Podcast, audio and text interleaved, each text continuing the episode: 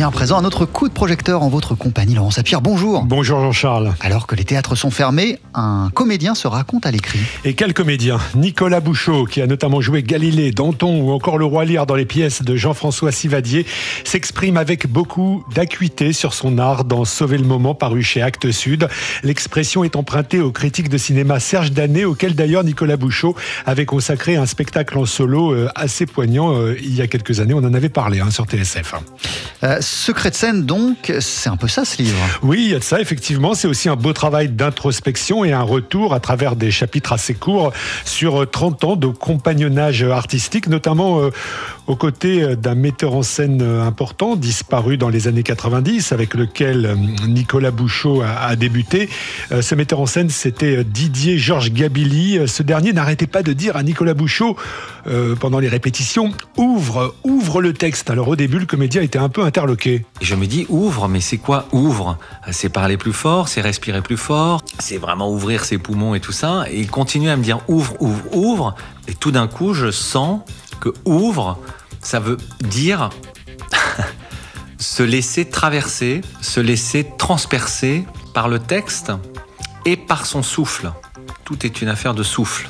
Donc je comprends ça et je vois qu'en ouvrant, j'entends le texte tout d'un coup que je suis en train de dire sortir sans plus aucune intention, sans plus aucun projet sur ce que je voudrais faire avec ce texte.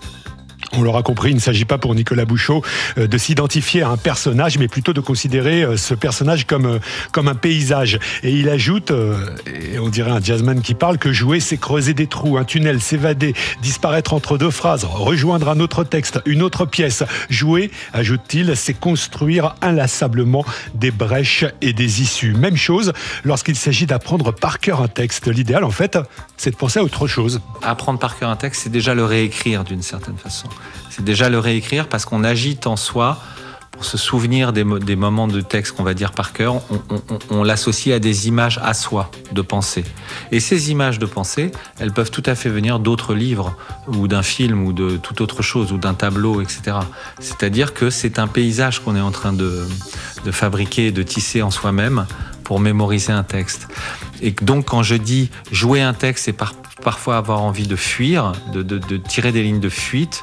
Ouais, ça, c'est quelque chose qui m'arrive en jeu, bien sûr, ouais. On s'aperçoit que des fois, quand on pense à toute autre chose, on est encore plus présent sur scène.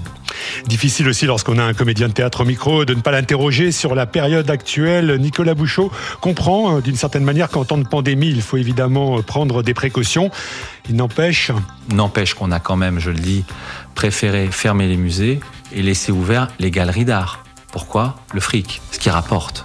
L'esprit est complètement laissé à l'abandon.